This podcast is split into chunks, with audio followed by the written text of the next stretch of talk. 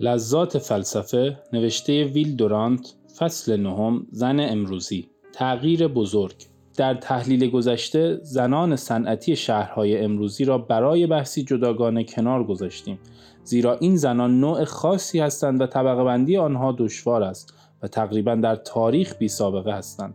اگر فرض کنیم که در سال 2000 مسیحی هستیم و بخواهیم بدانیم که بزرگترین حادثه ربع اول قرن بیستم چه بوده است متوجه خواهیم شد که این حادثه جنگ بزرگ یا انقلاب روسیه نبوده است بلکه همانا دگرگونی وضع زنان بوده است. تاریخ چنین تغییر تکان دهنده در مدتی به این کوتاهی کمتر دیده است. خانه مقدس که پایه نظم اجتماعی ما بود شیوه زناشویی که مانع شهوترانی و ناپایداری وضع انسان بود و قانون اخلاقی پیچیده‌ای که ما را از توحش به تمدن و آداب معاشرت رسانده بود همه آشکارا در این انتقال پرآشوبی که همه رسوم و اشکال زندگی و تفکر ما را فرا گرفته است گرفتار گشتند. زیرا کارخانه ها به جای مزارع نشستند و شهرها و منابع طبیعی و انسانی دهات را به سوی خود کشاندند.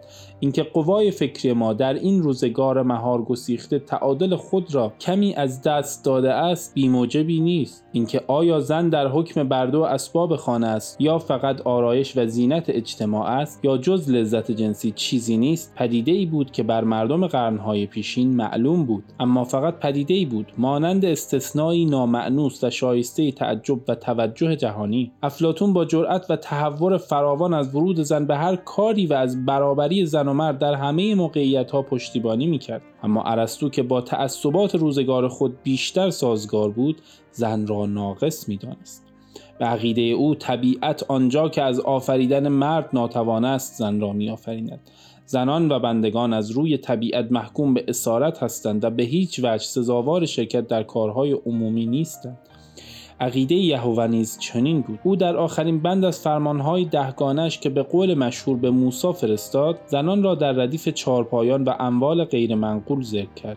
یهوه خود آفریده تصور و خیال قوم یهود بود و این قوم نیز مانند همه اقوام جنگجو زن را مایه مصیبت و بدبختی می‌دانستند. وجود او فقط از آن رو قابل تحمل بود که یگان منبع تولید سرباز بود.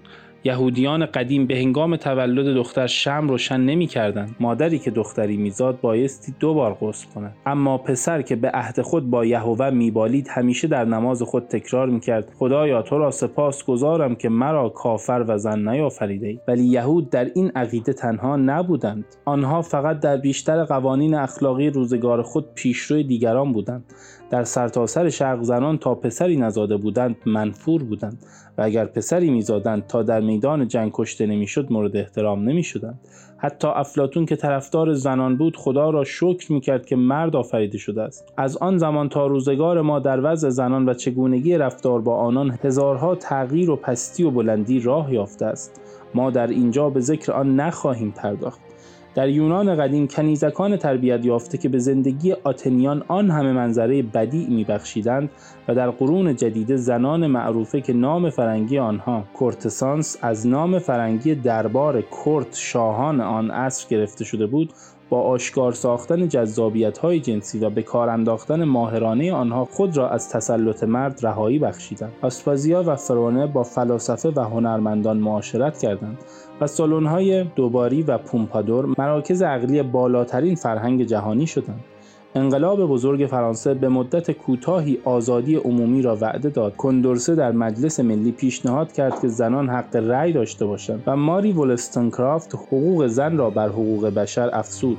ولی پس از آنکه پیروزی به پایان رسید و زنان فرانسه نیم میلیون از پسران خود را در راه آزادی فرانسه فدا کردند معلوم شد که مقصود از آزادی و برابری برابری در خانه نبوده است و مردان انقلاب که تویلری را گرفتند می توانند با زنان خود به همان خشونت رومیان رفتار کنند همان رومیانی که انقلابیون نامهای آنان را با رقبت بر خود می نهادند. مقصود از آزادی فقط آزادی مردان بود و کلمه آزادی تنها از نظر دستور زبان فرانسه معنس بود. این نظرها و عقیده ها در روزگار ما هم بر جای مانده است. کیست که سالش از چهل بگذرد و کتاب اوتو واینگر که در آن کوشیده است بیروح بودن زنان را ثابت کند نامی نبرد. کدام مرد است که از خواندن این جمله شوپنهاور در مقاله‌ای درباره زنان لذت نبرد؟ این زن ناقص الخلقه تنگشانه پهن کفل کوتاه با آیا هنگامی که نیچه اندرز می‌دهد پیش زنان می‌روی تازیانه را به یاد داشته باش از برتری خود نمیبالیم. اما توجه نکرده ایم که این کتاب های لذت بخش سرگرم کننده همانا قسمتی از جنگ نهانی میان زن و مرد است و رساله های جنگی کسانی است که در قید محاصره گرفتارند و شرح حکم و نصایح مردان شکست خورده است. چون در این مسئله ناچار در طرف این گواهان هستیم قافلیم از اینکه معشوقه زیبای ونیزی شوپنهاور او را ترک گفت و عنوان لورد بایدن و سباحت منظرش را بر او ترجیح داد. و سالومه آن زن زیبای سیاه موی به نیچه وفا نکرد و او را ناگزیر ساخت که نیمی از اروپا را در پی او بگردد و با زبانشناسی و کلمات قصار در جلب توجه و عشق او بکوشد. واینینگر آن نابغه مغرور از دختری که در رستوران خدمت می‌کرد بیوفایی دید و پس از نومیدی خود را در خانه بتوون به ضرب گلوله از پای درآورد. این کتاب ها را از آن روی با لذت می‌خوانیم که از زبان ما سخن می‌گویند و کینه درونی ما را به جنسی که همیشه دوست خواهیم داشت بیان می‌کنند. تا حدود سال 1900 زن کمتر دارای حقی بود که مرد ناگزیر باشد از روی قانون آن را محترم بدارد. در قرن 19 هم زنان آفریقا هنوز مانند بردگان و آلات کشاورزی خرید و فروش می شدند. در تاهیتی و نیوبرتین زنان مجبور بودند که خوکان را از پستان خود شیر دهند. در مری انگلند شوهر حق داشت زنش را بزند و مادام که زن از زیر کتکش نیمه جان بیرون می آمد مرد از تعقیب قانون در امان بود. مرد می توانست هر شب دنبال فحشا برود اما زن تا هنگامی که مردش او را رها نکرده بود حق چنین کاری را نداشت. اگر زن پولی جمع می کرد متعلق به شوهرش بود. اگر زن در عروسی مالی به خانه می آورد مرد حق خرج آن را داشت. اما اینکه زن بتواند در کارخانه کار بکند و حق رأی در انتخابات داشته باشد هرگز به خاطر هیچ مردی خطور نمی کرد پس از آن تغییر بزرگ فرا رسید.